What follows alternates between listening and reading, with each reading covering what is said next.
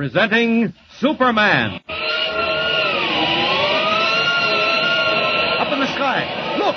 It's a bird. It's a plane. It's Superman! Superman, amazing mysterious figure in blue costume and red cape who has appeared on Earth as the champion of the weak and the oppressed.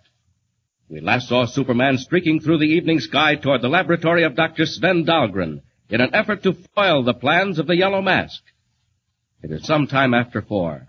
On the stroke of six, the Daily Planet, its building, its presses, and its staff will be blown to fragments unless Superman can solve the plot in the short time that remains.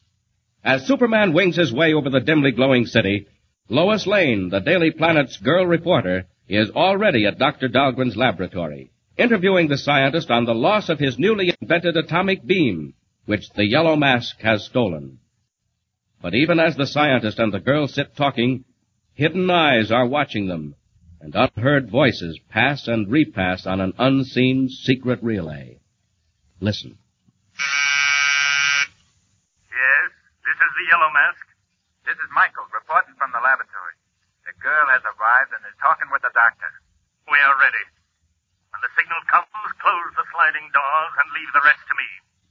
Then join us at the airport. Do you understand? Yeah, I understand. There won't be no mistake this time. That's good. I have sworn to blow up the newspaper as the clock strikes six. Yellow Mask does not fail.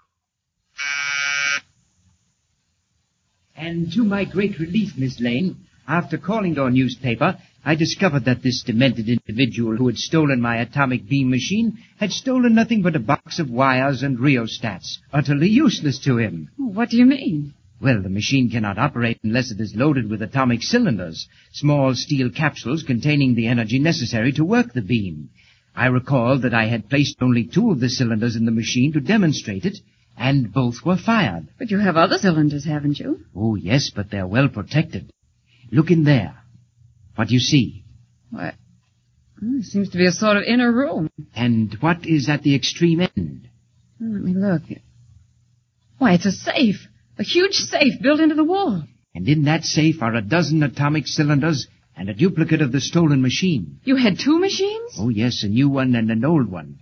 That madman stole the new one. But never mind. Keep looking, Miss Lane. What do you see now? Why, why, there are two doors rolling right out of the wall. Exactly. Massive steel doors, Miss Lane, which cut off every part of the laboratory. The pair that you're looking at cut off the strong room. Now they roll back again. What made them open? Ah, I did something. You didn't see what, eh? Good, that's part of the secret. Oh, Dr. Dahlgren, this will certainly make a story. Now, tell me about the machine, the atomic beam. Why do you think it was stolen? Miss Lane, if I were a man gone mad with lust for power, determined to dominate the entire world, I could ask for no greater weapon than the Dahlgren atomic beam. Good heavens, do you really mean that? I do. That is why my secret will never be published unless I am assured the atomic beam can be used to benefit humanity and not destroy it. Can you tell me how the machine works, Dr. Dahlgren? Why, yes. The Dahlgren atomic beam, Miss Lane, is based on the almost limitless power of atomic energy. In the first place, Ought to be getting there now. Deserted part of town, all right. Oh, I think I see a car. That's it. Lois's car, parked at the curb. I'll drop down on the roof, slip downstairs, and enter Dahlgren's house as Clark Kent, reporter. Down, down. Now then, down below. Huh, wait a minute. What's that? Coming through the wall. Nobody else could hear it, but I can. It's a voice. A voice traveling on a radio relay. Yes, this is the Yellow Mask. What now? This is Michael, reporting from the laboratory. No change. We are almost ready. Remember, when I give the signal, close the doors. No more now. The yellow mask. Somewhere near here. And Michael. Who's Michael? And if I have any luck, I may find out from Dahlgren.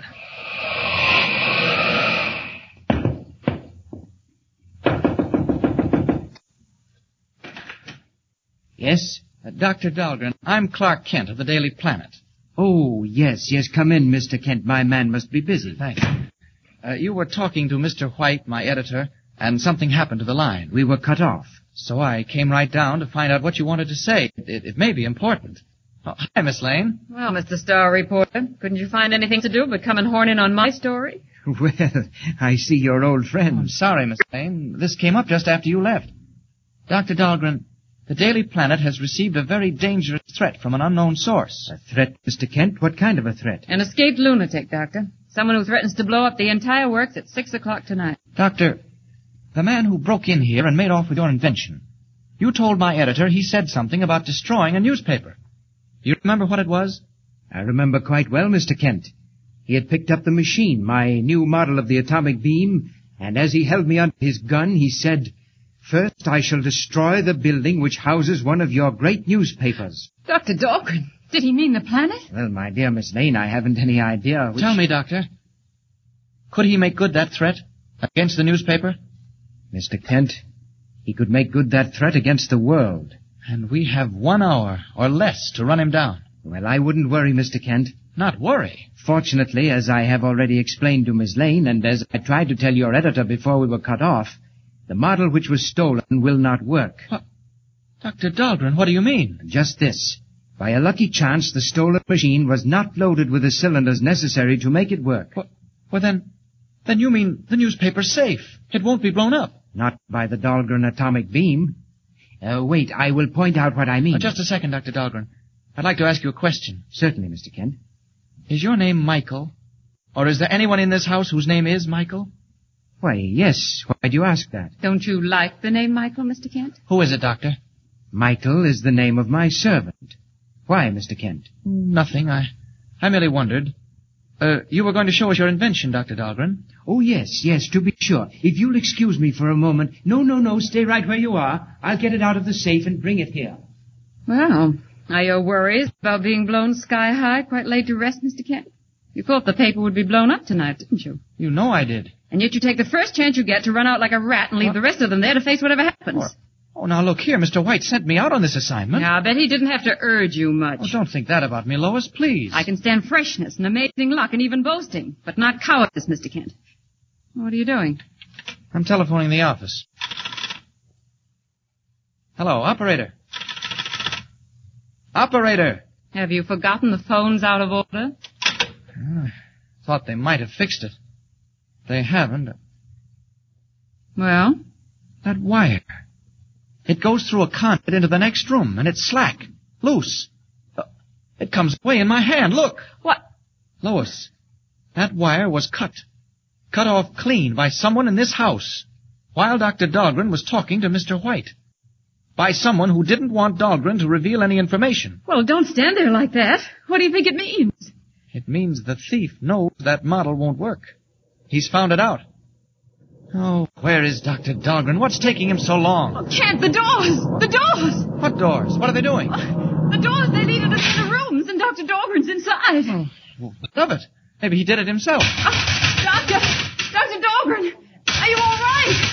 Dr. Dahlgren! What are you doing? Let go of me! Get away from that safe! Michael! Michael! Oh, Kent! Someone's in there with him. Something's wrong. Kent, do something. Don't just stand there. Well, I, I, I, I can't. There's nothing I can do. Look out! Look out!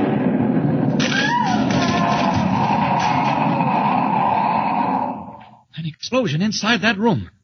Dynamite or nitroglycerin. Lois, Lois, are you all right? I'm all right. Just stand. Now, Lois, run down and bring the police. Phone the paper, quick. What are you going to do? I'll stay here. Maybe I can get in there. On, now run. I'll be back, Kent. Wait for me. I think it's time Superman took a hand. Clark Kent could never get through those steel doors. I had to get Lois out first, though. Now then. There they go. Almost through. It's springing out at the sides. I'll just grab hold of the edges and pull them out of the walls. Now. Doctor. Dr. Dahlgren. Oh. He's unconscious. And when he comes to, he'll see Clark Kent. Oh. Kent, is that you? The safe. Look at the safe and, and the wall. They blew the safe and got out through a hole in the wall. Dr. Dahlgren, who was it? Could you see? I don't know. When I came in, they threw a cloth over my head. Kent, look. They came back. They found the machine wouldn't work. The cylinders were in the safe. Doctor, the safe. It's empty. Quite empty, gentlemen. The Dahlgren atomic beam will now be put to work. That voice. Who is it? Where is it coming from? It's a dictaphone outlet. Somewhere in the wall. I'll track it down. Save yourself the trouble, Mr. Kent. We are leaving immediately. It's half past five. You will remember what happens at six. The yellow mask does not break his word. Half an hour to go. Thirty flying minutes while mysterious planes drone high in the air over the office of the newspaper. Can Clark Kent or Superman find the yellow mask, recover the Dahlgren invention, save the Daily Planet?